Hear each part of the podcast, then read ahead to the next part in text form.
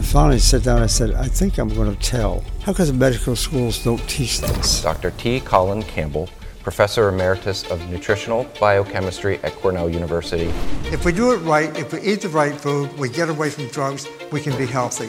Campbell has given more than 600 public lectures, written over 300 research papers, and been featured in several documentary films. I've written a book with my son, The China Study. How have you continued to persevere in the face of so much malicious actors in pursuing this truth? What's going on behind the scenes, behind the curtain, if you will, is stuff that the public almost never gets to see. You tell the truth, the whole truth, nothing but the truth. There, there, there's some folks that are just trying to solve problems so they can make some money. But what they don't offer is the most important thing. They don't offer the idea of what we can do to stay healthy in the first place. So, Dr. Campbell, it is such an honor to sit down with you. I went plant based after a cancer scare in college. I read the China study. I went plant based after reading that, and that was nine years ago and now to, to be able to sit down here and have this conversation with you, it's truly an honor. So thank you so much for your time. Really looking forward to this conversation. Good. So you coined the term plant-based in the 1970s, and since then you've been a leader in the field of plant-based nutrition now for decades. But you began your career with a much different perspective on nutrition. And in fact, your doctoral dissertation was all based on promoting the consumption of animal products. So could you share that journey from promoting meat and other animal products to becoming a leader in the plant based field? Well, it actually started within miles of here, believe it or not. I was raised on a dairy farm up just on the other side of Leesburg and uh, so I was milking cows. That's what we did. And I, I actually traveled from there to Washington five years, uh, over 100 miles a day driving to high school. Wow. To be able to go to a good school was free. My dad only had a couple years education, so he was a farmer, and I was very close to my dad. And uh, so, uh, in any case, I he really pushed an education. Uh, I so I went there and then went off eventually to go to Cornell to do graduate work and stuff like that. My graduate thesis at that time was on promoting consumption of more animal protein. I mean, that's my background. That's why I tell you what I, where I came from. Uh, and uh, I mean, that was the thing. Everybody believed that was important, obviously. I did too. And uh, so I did that. Um, and then uh, went away to Virginia Tech shortly after that. Uh, and uh, there I was put in charge of a project in the Philippines, uh, you know, supported by the State Department to feed malnourished children. And there is what I uh, come to learn, uh, partly from my medical colleagues, but also from what I could see with the children. Um, the malnourished children uh, obviously, it was a very sad situation to see that sort of thing. But on, on the other hand, um, there were a few children that were better. They were more likely to get liver cancer. Very odd. I mean, totally strange. And who would have ever thought that? And uh, they were the ones consuming the most protein, like Western countries. So, I, and on the other hand, in that program, we were sort of responsible to make sure in those kind of programs that kids get enough protein. That usually meant high quality animal protein, if you will. In any case, that was a that was a conundrum, to say the least.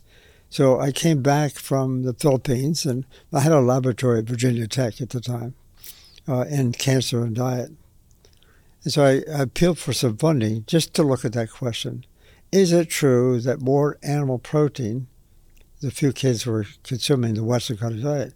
Is it true that it has any relationship to liver cancer? Well, at the same time, there was a study in India, too, with animals, experimental animals, that basically was showing the same thing. Animals, you know, are programmed to get liver cancer. If they're fed more protein, animal protein, they got cancer. And it was dramatic, like 100% to 0%. I mean, I, I couldn't imagine anything more striking than that especially in science, those kind of results. So we came back to Virginia Tech, and uh, organized a study for ourselves to see if that's true. I mean, do we give these kids more protein, animal protein, or not? And what I learned over the first, uh, I don't know, maybe four or five years, uh, it, it, did. It was spectacular. We, we could get to the point where the cancer would only grow when it's fed animal protein. If we drop the animal protein down to just below requirement or replace it with plant protein, the cancer is turned off, turned off, turned on, turned off. And at that point in time, I'm, I'm quite frankly, I was quite doubtful in the beginning this was true. So I'm struggling with my own sort of biases in my background. And but then you know we could turn it on, turn it off. Uh, and then I had students, graduate students, who would be working on a doctoral thesis, and so we started doing things like, what you know, what what's the mechanism? How does this? How can this be true? Because I was warned, don't go down that track. You know, it can't be true. Um, and even my colleagues in India, who had shown something similar to this kind of a small study, uh, they had dropped it. They didn't want to go down that road. So I was always told, you know, don't be questioning animal protein like that. And and being in that camp, by the way, I tend to believe it. But nonetheless, there was the results. So we kept doing it, and finally, I, we could turn cancer on and turn it off. And we, as I said, we wanted to find out what the biochemical mechanism is. Uh, that usually involved a thesis of maybe two or three years of a graduate student, looking at one thing to see what effect this protein would have in, in the tissue. We learned, for example, that feeding more protein more of the carcinogen that starts cancer, more of the carcinogen would go in and into the cell faster. That was kind of interesting to say, oh, that's the answer. You see, the reason that this is really important because uh, in science, in this area of science at least, when you see something really odd, you want to you obviously establish whether it's true or not. But then if you do, the next thing to do, prove how it works. That's key. We call that by the term biological plausibility. And so we, we got the first mechanism. I said, oh, that's it. And the reason we do that, then maybe you can get a drug. That's the way the pharmaceutical companies work. You get a drug to block it, and you keep on eating what you want to eat. So uh, we did we did the first one. Another student comes along, uh, just for the sake of doing his research, I had him look at another mechanism, a different kind of mechanism, had to do with the enzyme in the cell. So in that case, the animal protein elevated the enzyme to activate the carcinogen. That's two. What's going on here? And we kept we kept asking these kind of questions as we are going along. Finally, after about I don't know about twelve years or so, I had a number of students sort of checking out one mechanism. I finally got to a point in my mind that there's no which which mechanism here is working. Do I just pick out one? And what I finally came to the conclusion after some years, there's something very different about this whole system.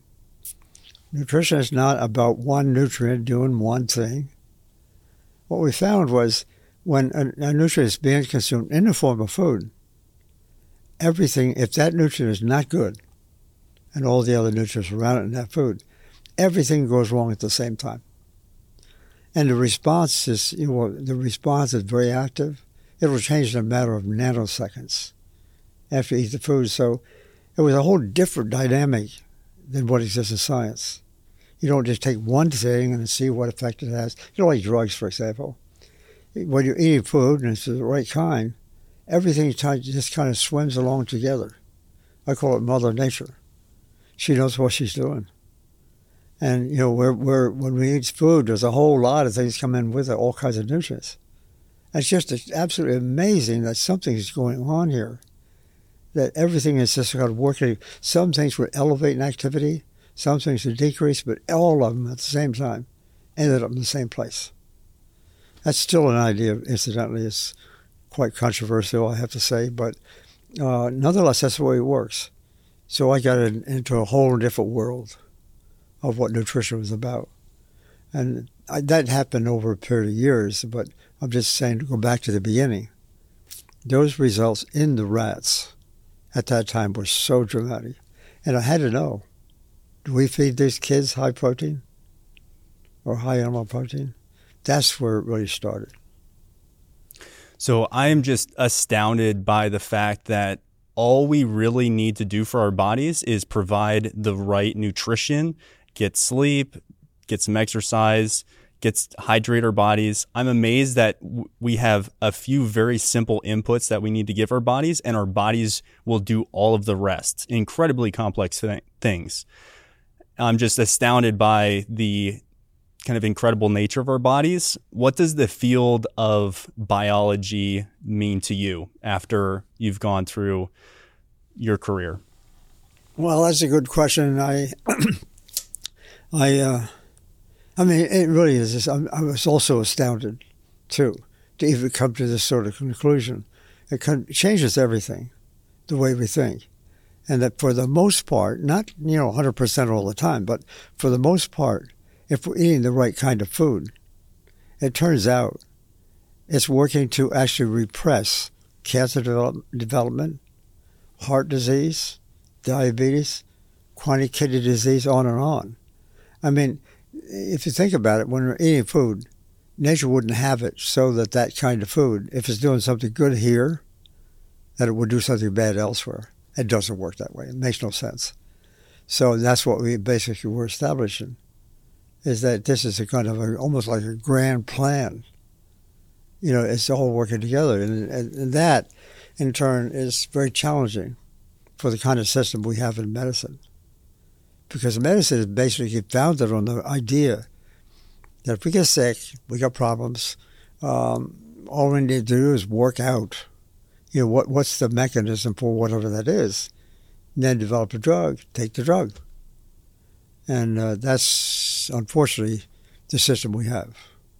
Yeah, and that's not how the body works. That's not how it works. So, the New York Times published a story on your China study research in May 1990 and called your work the Grand Prix of Epidemiology.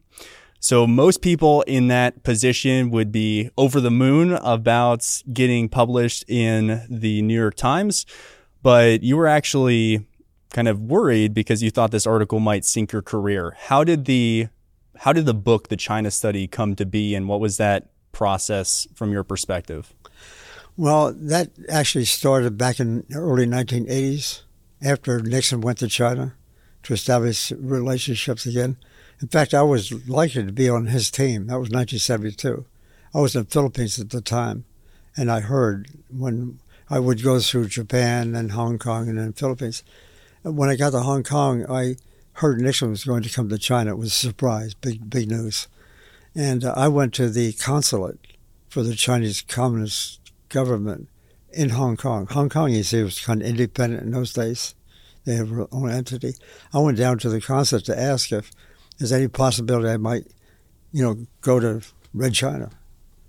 And uh, so, uh, and then I had to go to the Philippines first. Uh, I, I, just left a question. Uh, my friend I had brought along to in Hong Kong, he was going to come with me to the Philippines too. And in any case, the next day I went down to Manila, and I, that's when I learned my dad had passed away. So I didn't go, but he in turn told me that after I left, I got a phone call that the Chinese government had called and said, yes, we'd like to have you. So I missed that opportunity of being with Nixon. But so I, I got really kind of interested in China. And then in 1980, when the U.S. and China were sending, starting to send delegations back and forth, uh, one of the key delegations that came to this country, about seven or eight, I guess it was, they came to a, a university in New York, and then one of them, who was the number one guy in all of China, probably in cancer research. He came down to Cornell because he wanted to visit with me. And so when we were there, I, I heard that they had this mammoth study of like 800,000 people who died, you know, what they died of. It was a big atlas and all that. And so um, it got very exciting. And I, I uh, said, well, why don't we? It was a perfect setting to go to China to see why is cancer here I mean, very high here and very low elsewhere. And the whole atlas was all laid out so that these different diseases would tend to pretty much concentrate in different geographic areas. So I, I thought it was a really good idea. to come to go to China if we could. The U.S. and China didn't have any relations at that time to uh, set up a study. To why don't we just organize a big survey? You know, measure all kinds of things, take blood samples, urine samples, food samples, so forth and so on, and uh, see what we could see. If, if we could account for the reason why cancer is high in one place and not another. And so eventually we got the study, and uh, and I had uh, a team with me, the the cancer researcher in China, this Dr. Chen, a fantastic guy. I mean, they, the, the Chinese had a really what they called barefoot doctors kind of operation. They had you know health workers all over the country and stuff like that, and they were really well organized. And so, I also got a, a friend from Oxford University who was an epidemiologist, a statistician type of person, very well known. He's well renowned. So I went to see him, and so he and I and a third person who was the director of the whole atlas got together and formed the team. And the reason I also wanted to do that was because not only because it's a good opportunity to see, you know, why cancer existed here and not there, kind of thing, but it was an opportunity for me to see if what I was learning in the laboratory existed in humans. I mean, we were getting spectacular data in the laboratory. It was very exciting. But, you know, it's hard, most people it's hard to believe. They don't say, well, that's experimental that's this, that's something else. But in China was a perfect setting. So we we did that study. And then that that was in 1983, 83, 84. And then we spent it from 83, 84 until 1990 analyzing some mountains of data, mostly in Oxford. And then finally, we wrote it up, and I got interviewed by a, a New York Times reporter, and that's what ended up New York, New York Times. So uh, they were the ones that decided that this was a Grand Prix, as they say, of all, all studies. But it was an opportunity for me as a scientist. I've been working in the lab. I'm learning how things, you know, work in some detail. It was hard to believe. But then to go to a human population and see the same thing but you know, with a different, a different approach to the data. And so that combination of laboratory, human study, if you will, done different ways, getting more or less the same result. That was, that's, I mean, it's hard, hard to describe it. That, that was amazing because all these different diseases, about a dozen different cancers, for example, they all more or less respond to the same thing you know, kind of occurring or not occurring, pretty much as a function of nutrition. And on the question concerning nutrition, we in those kind of studies you can't conclude exactly what's causing what necessarily, but you can certainly look at trends and correlations and stuff like that and start pulling it all together.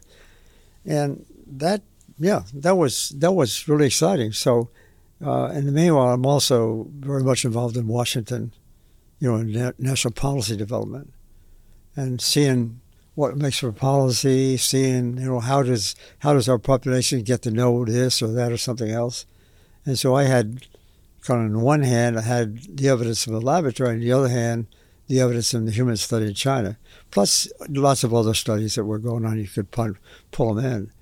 So when you sit down and start looking at this, and you see that the, that they're so similar, you know, kind of across the board and a lot of this we've known for upwards of 100 years.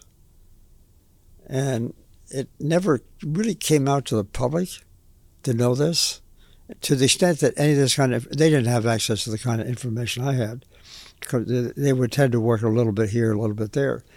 And so we survived for, you know, 100 years almost on this idea, this concept that disease occurs because of something specific we do wrong we treat it by something very specific, a drug, if you will.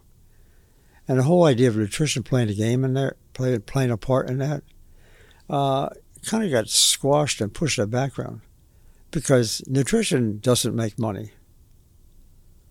You know, in that case, all you need to do is tell the people, here's how it works. So it turned out to be a leaning toward the plant based diet idea. And that that didn't go over too well because the idea of consuming animal protein was paramount. You know, we have to have protein. We called it high quality. That went on for years and years. I mean, I knew coming from the farm, right near here where we're sitting. And uh, so then I did my doctorate dissertation. I know the game that happened. You know, that we eat that kind of food, we get healthy and big and strong, etc., etc. And forget about you know what human health is really about. So, for me, it was a very exciting proposition. You got the human stuff, you got the animal stuff, you got biochemistry, all this kind of thing. I'm in Washington, you know, working a lot there in policy at fairly senior levels. And uh, I could see, you know, my colleagues, you know, really wonderful people, but they didn't have the opportunity to see what I was seeing.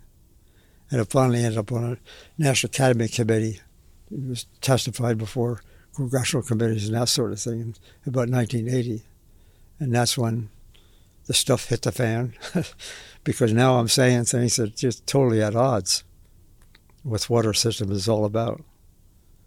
I'd love to get into that in a little bit more detail. I'd love to talk about the importance of being open minded in the field of research. So, the way that you approached the China study was in a really open minded way. And you had some initial hunches based on your work in the Philippines that there was this link between liver cancer and protein. And you kind of had a bias for consuming animal products, even still going into the China study now it's about 40 years later, and we still seem to have lots of people in the research and medical fields who do not seem to be that open minded. How does this change? Fantastic question. I mean, that's that's actually exactly what I've become uh, concerned about, I guess, in the last 20, 30 years. Um, to sort of pull it all together and asking that question, you know, why does the public know this? Well, from a scientific point of view, my my understanding, my perception of that whole thing is that we tend to work on one thing at a time. This nutrient does this, and this much of this nutrient, or you know, and, and this one does this. We're, we're talking about parts instead of the whole. And when you start thinking about that way, we do that because parts make money if we can find a part, you know, a new nutrient or a new something else like that, and if we can describe it uh, well enough to get some intellectual property protection so it can be sold, that's the game plan. And people do that, just think that way automatically without realizing, you know, that's a little bit something different. And so it becomes a question concerning, on the one hand, technology uh, doing all the wonderful things that we think it's doing, if you will, stands in contrast to nature. So it's like technology versus nature. There's another term we use is technology is based on the parts, studying the parts. Reductionism, we call it. Nature is talking about the whole. So it's holism. So it's holism, reductionism.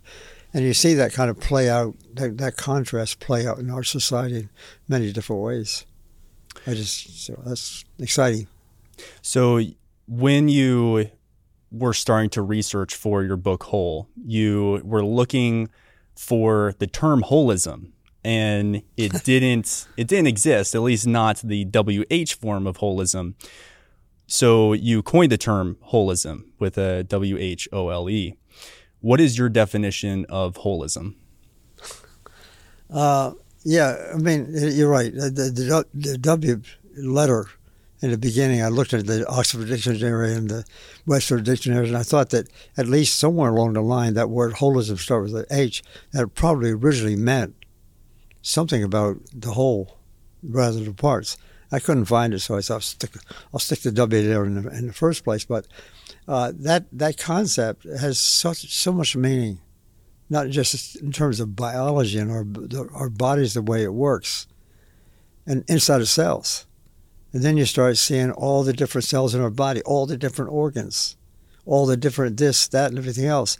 And and all of a sudden you arrive at this sort of new, new world view.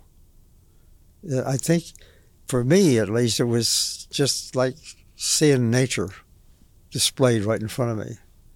And we don't tend to see that in our society because we always want to do our own thing, and everybody has their own. I mean, I, I can understand that because that's where I came from too.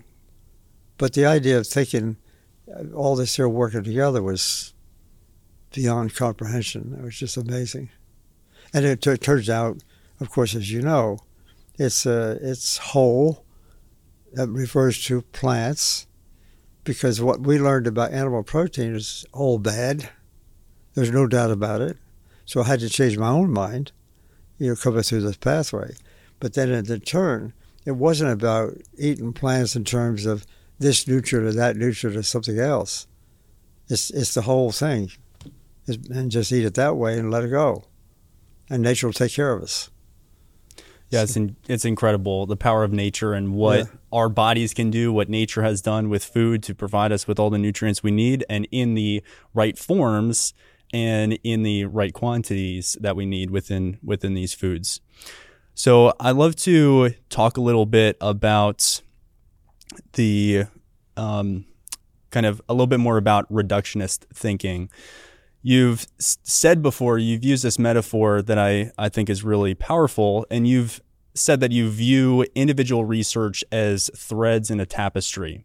And all of the individual threads matter, but we really need to zoom out and appreciate the entire tapestry and understand how all of these threads work together. So, with this in mind, does reductionism have any place in the field of biology? That's a good question. By the way, your knowledge of this area is very good. I appreciate the questions you. are asking. You're asking really, really significant questions. Um, in terms of biology, um, you know, by the way, the the holism, looking at the parts, it's it is important. I'll just let me say that first especially in the physics world, now in the computer world. I mean, there's no doubt about that. We we want to know each part exactly what it does, and so we can manage it, change it, whatever, and make it work for us. Um, and uh, it's gotten us to the point now where we're talking about AI, which is you know everything started working together. In a sense, that's what I've talked about in biology. So back to your question on biology. Um, uh, I think you know, people somehow they, they're inclined to do we all we all do this, but we, we're inclined to do the things that we just do. It's convenient, it tastes good, whatever. And and we think, oh well, we don't worry about that, especially when we're younger. If something happens to us, it'll, it'll fix it. Someone will come along and fix it. That's pretty normal behavior and thinking. Nothing wrong. I mean, I can, you know, you don't blame people for that, but that's the way we think.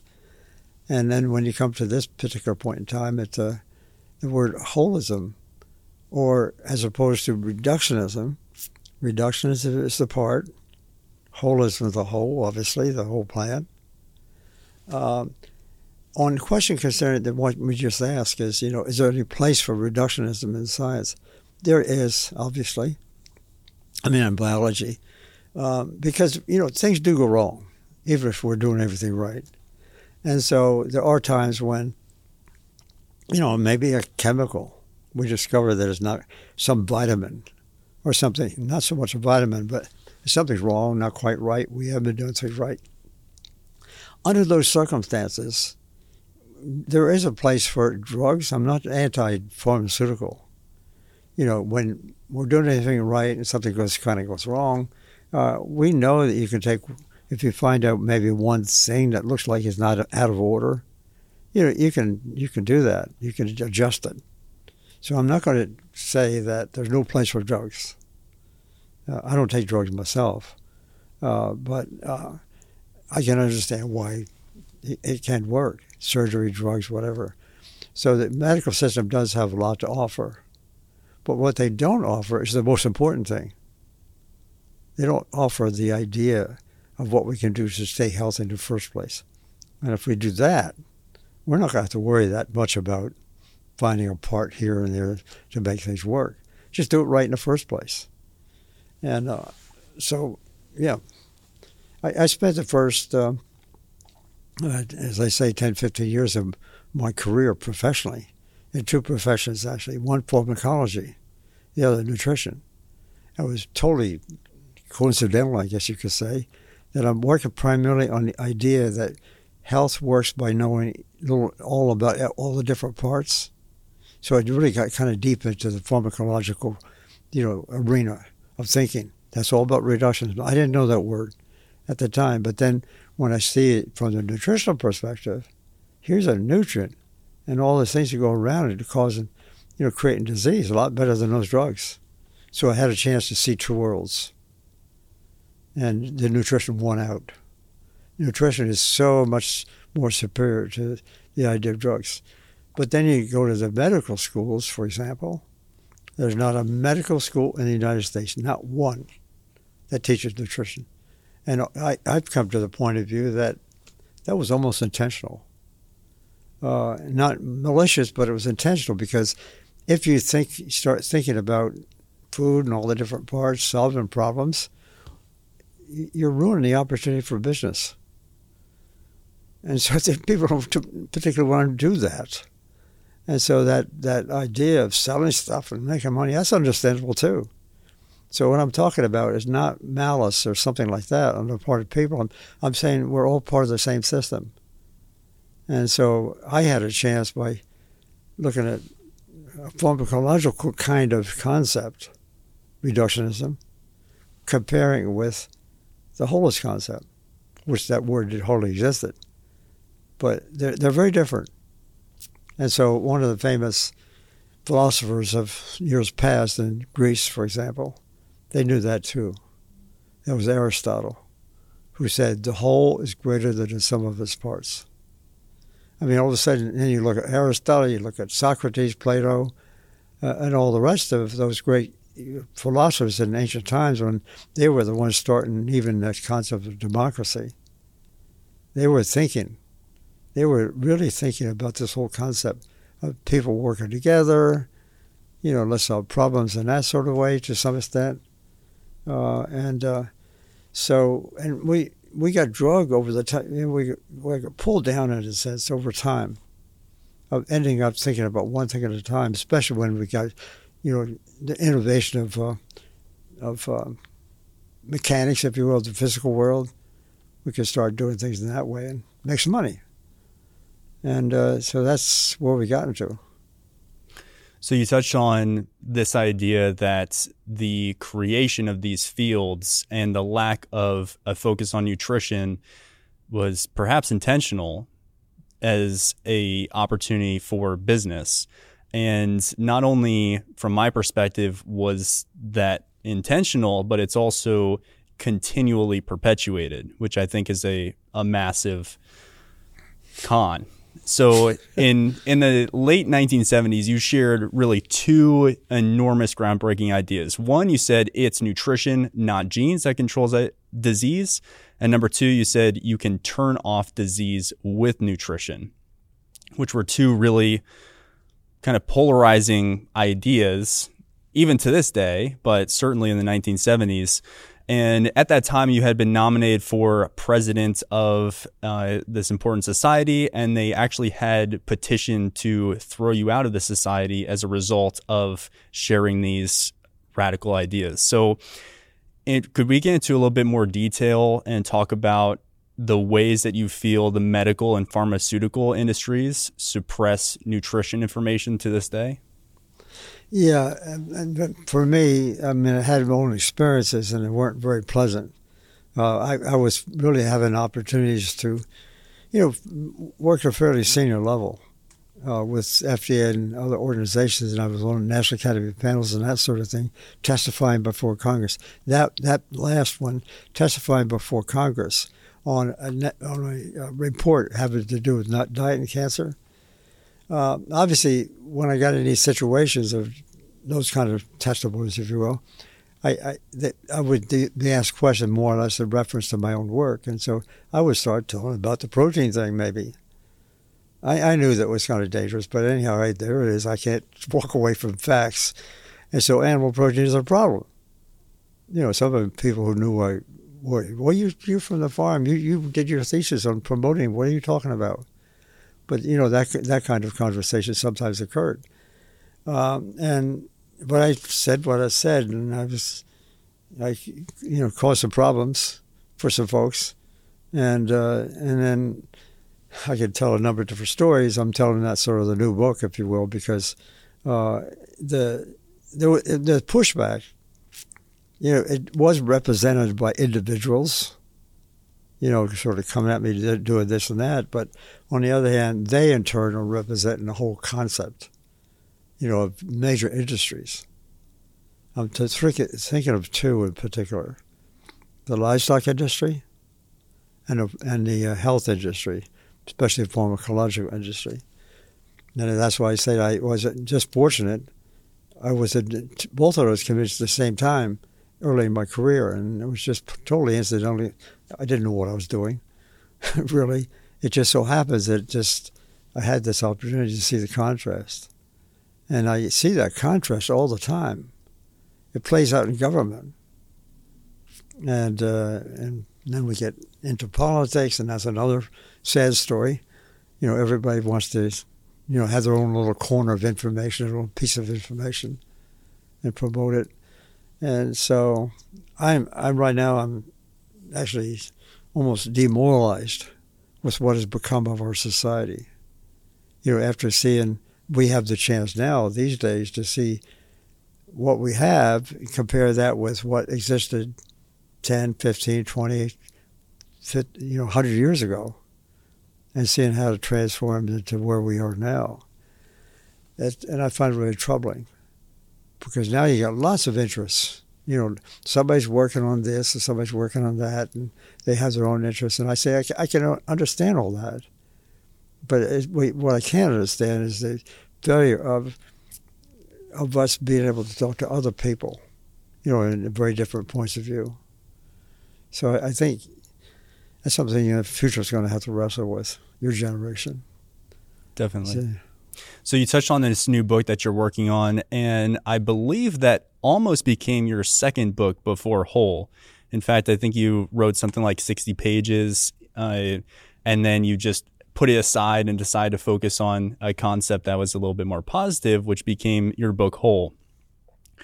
Why have you now decided to share all of this kickback and all these lies that you have experienced throughout your career? Why why do you feel now is the time for that?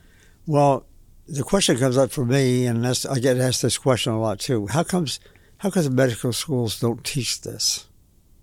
That's a constant. You know, how come we haven't heard this before? Uh, and, and you finally hear that enough, you start wondering to yourself, well, how come we don't know this?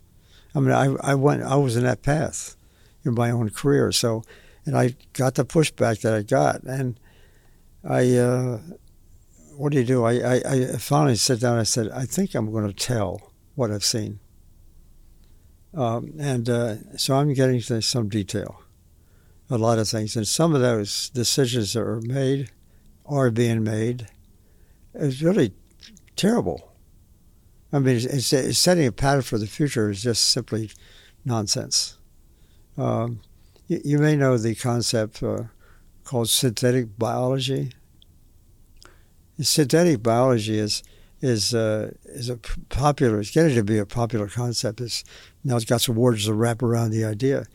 Uh, it's in, in, a sense we've been doing it for a lot, for, but there's this point of view that our future is going to be, in a, in a way, synthetic.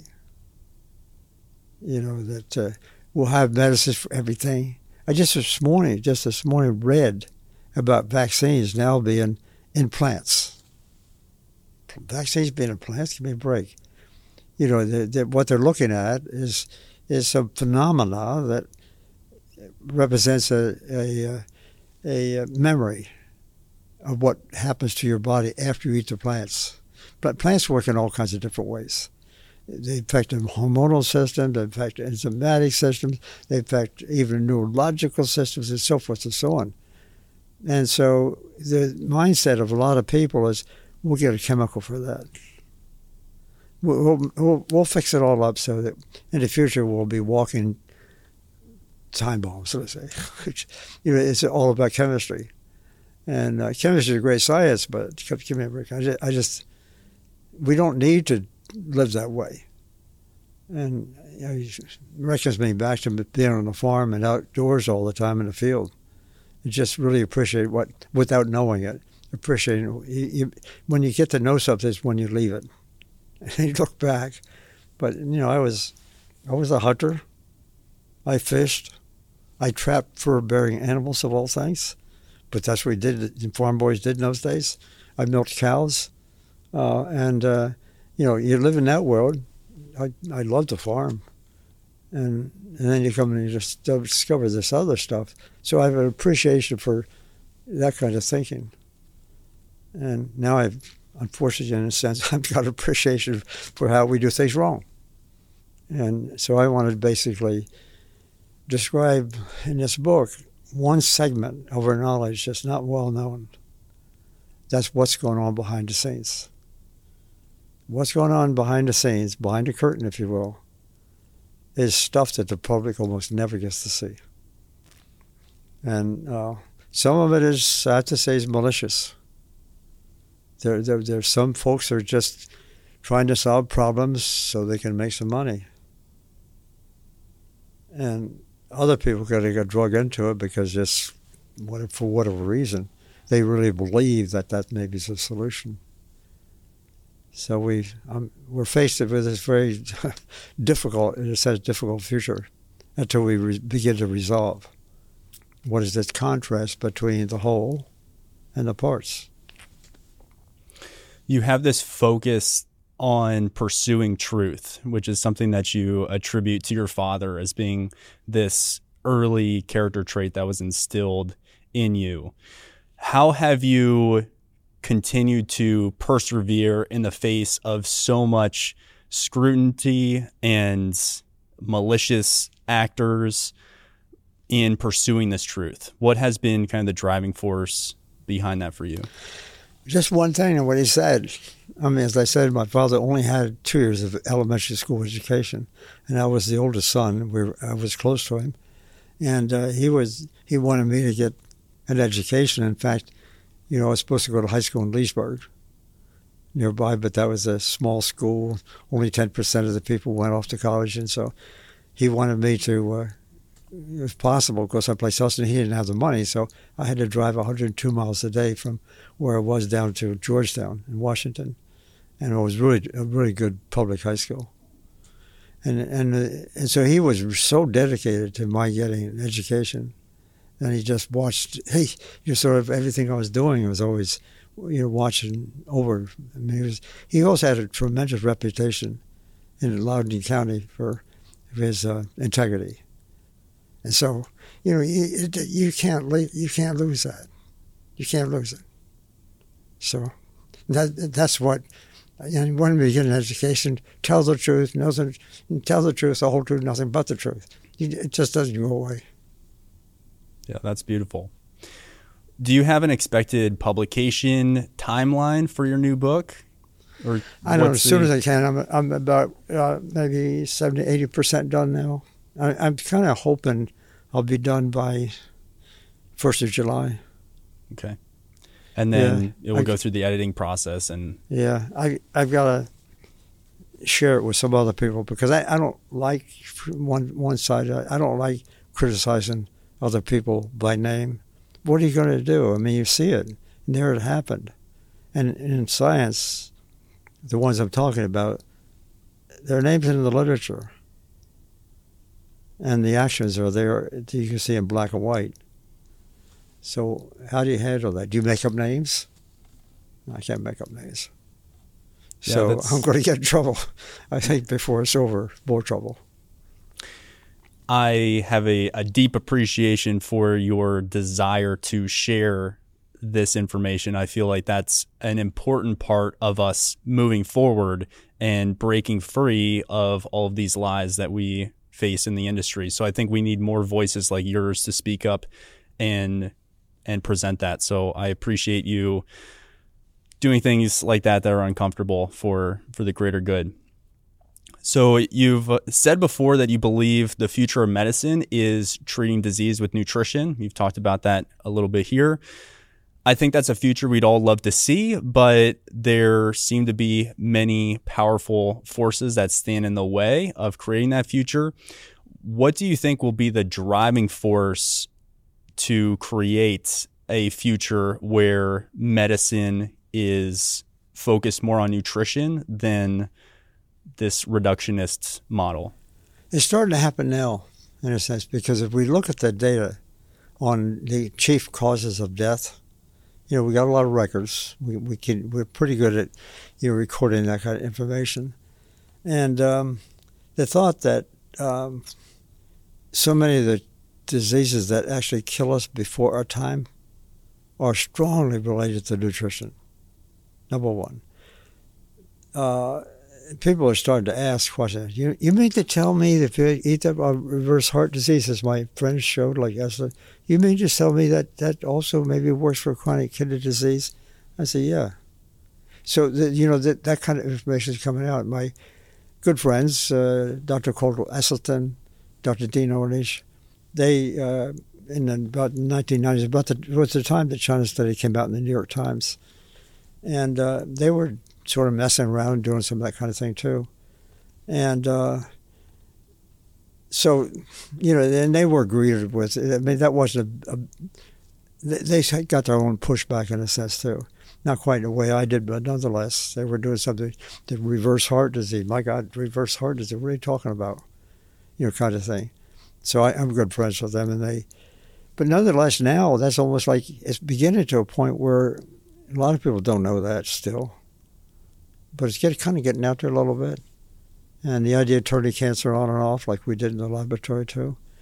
Uh, this, this effect of nutrition is not just about not getting a disease. It's also about actually capturing it, you know, stop and make it go back to you know normal health. That's an exciting proposition. Who knows that? You've had experiences yourself. I mean that that really I mean, who who can look away from that? That's that's it, and it's the same same formula.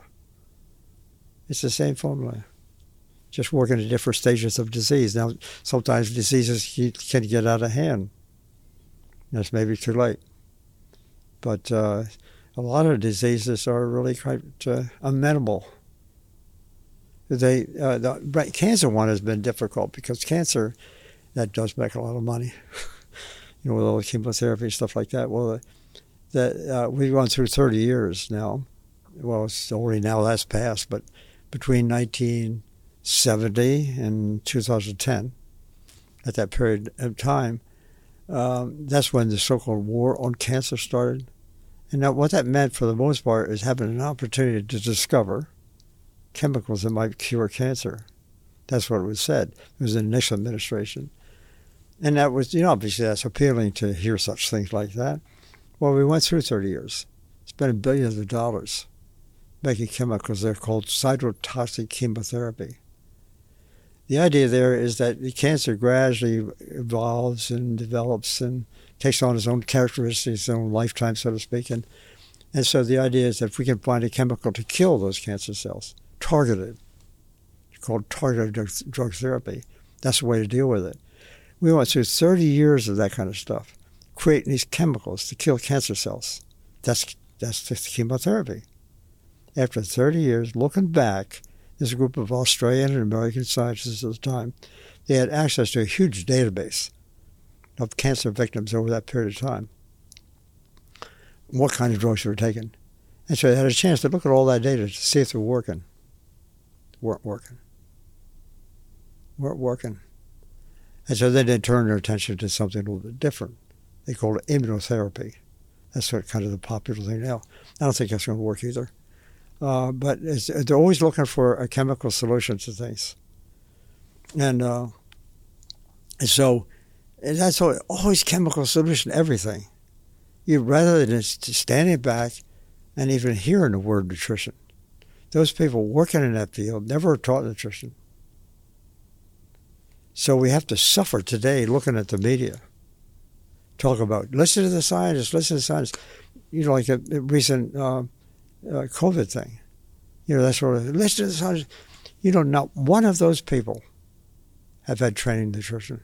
Not one. So their solution is to get your vaccine. You know, they, and of course, I got data to the contrary. Uh, and it's the same story as has existed with heart disease, cancer, and all the rest in years past. They're doing the same thing over again. And so, uh, that, but then you start asking the question: How come people can't understand this thing about nutrition? And and I, I try to think of it. I say as most, best I can, in a positive way, without getting really upset with the crooks. but I mean, that's really what happens. They're they're just so resistant to think outside the box. So they don't want to hear it. And so um, it's, it's going to have to change our, our, our mindset of what matters. And it's hard. we get all kinds of discussions on that, on the history of it, on the philosophy of it, you know, and all the rest. But all is, they're all pointing to the same thing. We'd rather be ignorant and solve something with a with a wrench or a hammer. You know, do it right now. that kind of thing. And uh, stupid. It's stupid. It angers me all that stuff you just said, and I've only really been exposed to this over the last eight or so years, coming up on nine. But it's been over 60 years for you going through this, and I can understand how that must feel in just constantly facing a brick wall when it comes to the medical community and just not wanting to to listen to you and that's really really a tragedy when 80 to 90% of cancers could be uh, per, totally prevented or sure. cured from nutrition. And we just turn a blind eye and we focus on these chemical, potential chemical solutions to a problem that's rooted in nutrition. It's really, it's really tragic. Yep. So at the beginning of the pandemic, you mentioned COVID. You published a paper suggesting that what you saw in China had great relevance for COVID 19. And despite nearly 400 publications to your name and being well known in the community, two of the best known journals in the world, Nature and Lancet, two journals that you have published in before, wouldn't even review your results. They clearly didn't want this information to get out. Why do you think that is? Well, that's that's a, one of the more recent things, of course, that I've seen. It's very, very just annoying. Um, it used to be it was, it was almost like a religion uh, in science. Uh, you know, you work in and you do your stuff. You, you we the, the, whole word the word science, classical science to me, means something different than what is a popular perception. In other words, it has to do with the fact that as scientists you're expected to be skeptical. You can ask any question you want. You know, if you see something that you know is worth investigating, you should be entitled to investigate. That's the job of scientists especially in academia, and uh, was not knowing what the end is in sight. You simply investigate things. And it's structured in such a way that you hypothesize. You, you, we can hypothesize the moon is made out of cheese. That's fair enough. Whatever you want to say. But if you have the time, you got the funding to do it. But of course, you, you go back in that skepticism, you organize some studies. You get some results and you do it totally transparently. Anybody can see what you're doing. You don't try to hide things. You're not trying to, you know, look, I got a secret here, and I'm going to find out, you know, how I can solve this or something like this. You do the study in that manner, and then uh, always open to, as I say, criticism. Always open to exchange of ideas and stuff like this. And finally, you write it all down, when you summarize what you think you've forgot, and then you submit it for publication. And it's a very, almost as I say, it's almost like a sacred kind of, I'm not sure if that's the right word, but it's, it's a very precious concept. And when you submit it, you, get reviewed by colleagues, professional colleagues. And the way we do it, uh, we send it in, we always get two reviews, sometimes three if the two are divergent. And then they send it back to the author, and the author has a chance to answer the questions or explain better whatever it is and then finally it's determined whether or not to publish it. That's peer review. It's just like the legal system. We have, you know, trials, and you know that's a, it's a sort of the same sort of concept. The idea is to discover the truth. That's all. It's all it is. And so we all we all get uh, reviewed. And in recent times, the one you just referred to, I sent that in two leading journals because we had data from China. You know, in our study there, and I we did that study twice. A lot of people don't know the second time. The first time was 1983. That's the one that New York Times called the Grand Prix. We went back six years later and we did it again. The second time, it was kind of fun. Uh, it was a joint, essentially a joint study between mainland China and Taiwan. They're kind of, you know, at odds right now. Uh, and so, uh, and that was, I said it was kind of fun to get that going. I think that's the only research project that's going on between those two areas. Now they got more like guns pointed at their heads, but in any case, we got results there. Almost 9,000 people, 8,990 to be exact. We had collected blood samples from them, urine samples, all the rest like we did the first time. And I worked on this thing on the liver cancer, where I started my career with the kids. Liver cancer is a serious kind of virus disease. It's more potent than the COVID. Something like uh, between 500 and 800,000 people a year die in the world. It's not well known all that much, but it's a virus. It's a virus disease. And so we collected all kind of information on nutrition in those people. We came out with some results that were absolutely spectacular. People who eating a little animal food, and I have to tell you, very small amounts. On average, it's only about 10% of what we do here and, uh, and at that time, it was late 1980s, uh, people consumed little animal food. They were the ones that did not form antibodies to the virus. They did not form the antibodies to the virus, and they did not. Uh, well, they did some other things too, but they didn't do that. They got the liver cancer. The virus comes in, in series, lands on them, and uh, they got liver cancer and died the mortality rate is, is very high. People consuming plants, getting the virus, if you will, they formed antibodies. They did not get liver cancer. And we did some stuff in the lab at that time too. This is the early '90s. With, with animals, we saw the same thing. The people, the animals in this case, eating more animal protein. It suppressed the mechanisms we naturally have in our bodies to resist the disease. They're called T cells. Now they're subject of billions of hundreds of millions at least dollars being spent right now to try to find this as a solution for the viral disease, looking at T cells, some chemical to find T cells. God, we did that, you know, as I say, now it's 30 years ago. And eating animal protein suppresses T cells. T cells are good things. It's a default mechanism we have in our bodies. And so, you know, all, all of that I mean, I'm, I'm, i know that it feels fairly well that way. We sent it for publication. They wouldn't even send it out for review. That's the key. Now, the journalists can turn turn back manuscripts or send in and say, "Oh, it's not in our territory," but not in this case. What I was sending is right, right smack dab in the middle of their interest. They said, "We're not going to look at it," and so you wonder, and then I come to find a little bit later, they're part of the game plan. And they didn't want the public to know. They didn't want the public to know this. And uh, somebody, I can't tell names and stuff like that, but it really blocked it. And so when the, when the virus came along, I, I didn't believe them because I saw the media, the words they were saying.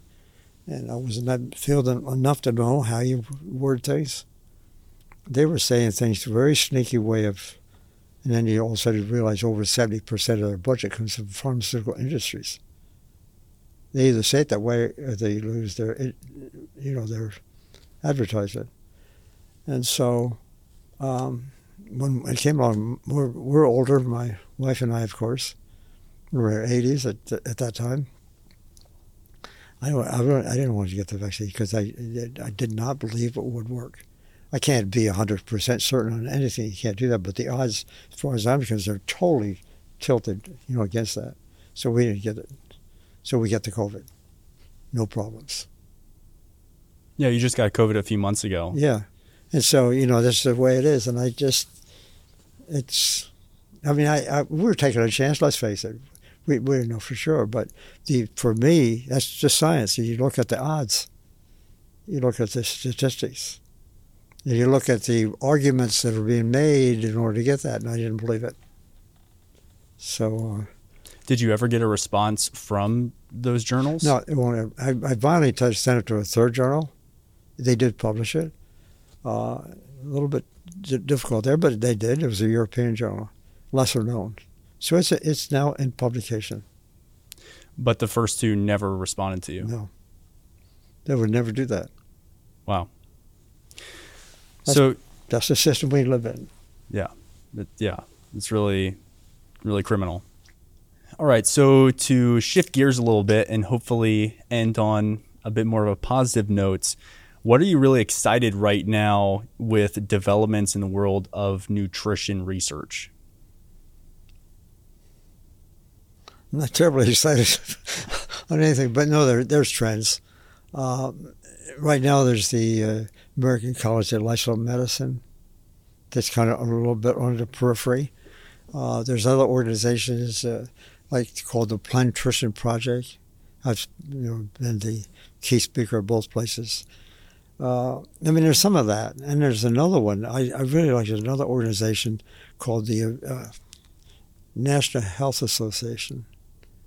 It used to be called the National Hygiene Society. It's the oldest one of all, 75 years old. They're out of Florida, and I spoke there, gosh, 30 years ago, 30, 40 years ago. They're coming up with a new, uh, new uh, con- convention in Cleveland in June. Uh, so you got these different nuggets, and and then and elsewhere in the world we've got uh, different organizations in a similar vein. I've probably spoken to seven or eight places where it's actually called the College of Lifestyle Medicine.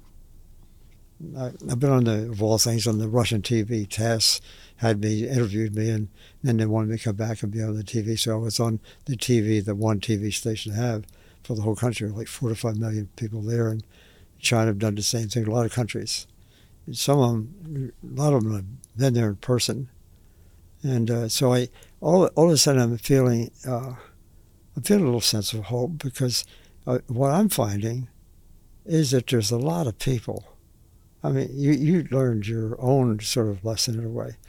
Somehow, people are they're hearing this and they don't like that. I mean, who likes it, these stories? People are learning.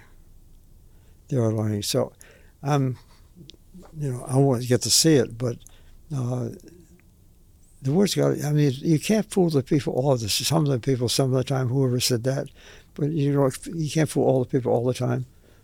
And I think we're at that stage. I think we're at the stage that, uh, and it's all about plants. That's where it is. And uh, and then you the rest of the time enjoy your life. Eat the right thing. And and the other thing we, we need to people need to know. A lot of people will try this. We got these things called jump starts. You know, Gwen did hers, and some others. My son uh, have done theirs, and what, what happens in 10 days' time, people see the results. They're impressed, but they don't stay with it.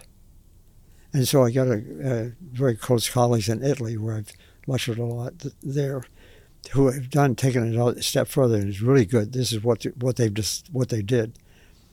Uh, so they do it for ten days. They feel better, you know, they fall back into what they did before. Well, it turns out that what they did, they started out with a group of people for nine days. And the ninth day, they're feeling good and so, Would you like to do it another 15 days? And at that point in time, their heads are in the right place. Yeah, yeah, okay. They're feeling good about it. So they do it for another 15 days. And then at the end of that 15 days, would you like to do it for another 15 days? They did it four times. Finally, now they're up to like 68 days, I think it is. What's that? That's almost three months. At that time, now their taste preferences have changed. And when they got to that point, Oh, yeah, now 100%. Stay with it. So there's something here about the fact that we respond to things in the medical area, at least, or health area, according to preferences or really kind of stuck in our brain and all the rest of it.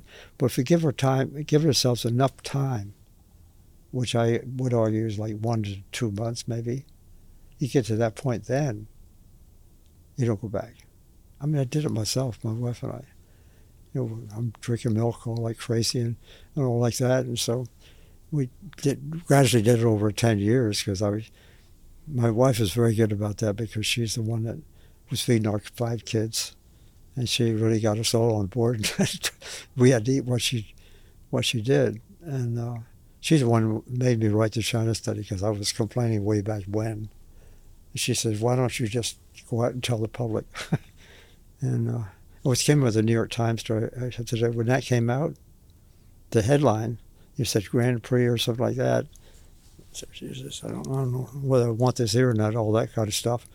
And so I, I was also almost inclined to go back and say, hey, you know, you kind of overstated a bit. Don't be so dramatic. So I came home and talked to her. I said, do I contact the Times with Jane Brody? Or I'll call Jane back and say, you know, you, you kind of went a little bit too far. Uh, and she said that the the newspaper had, you know, changed the title a little bit. And so I said, what, what would I do? Do I? And she said, no tell the truth. so you just that's what it is, whether they liked it or not. You know, had to go out there. So.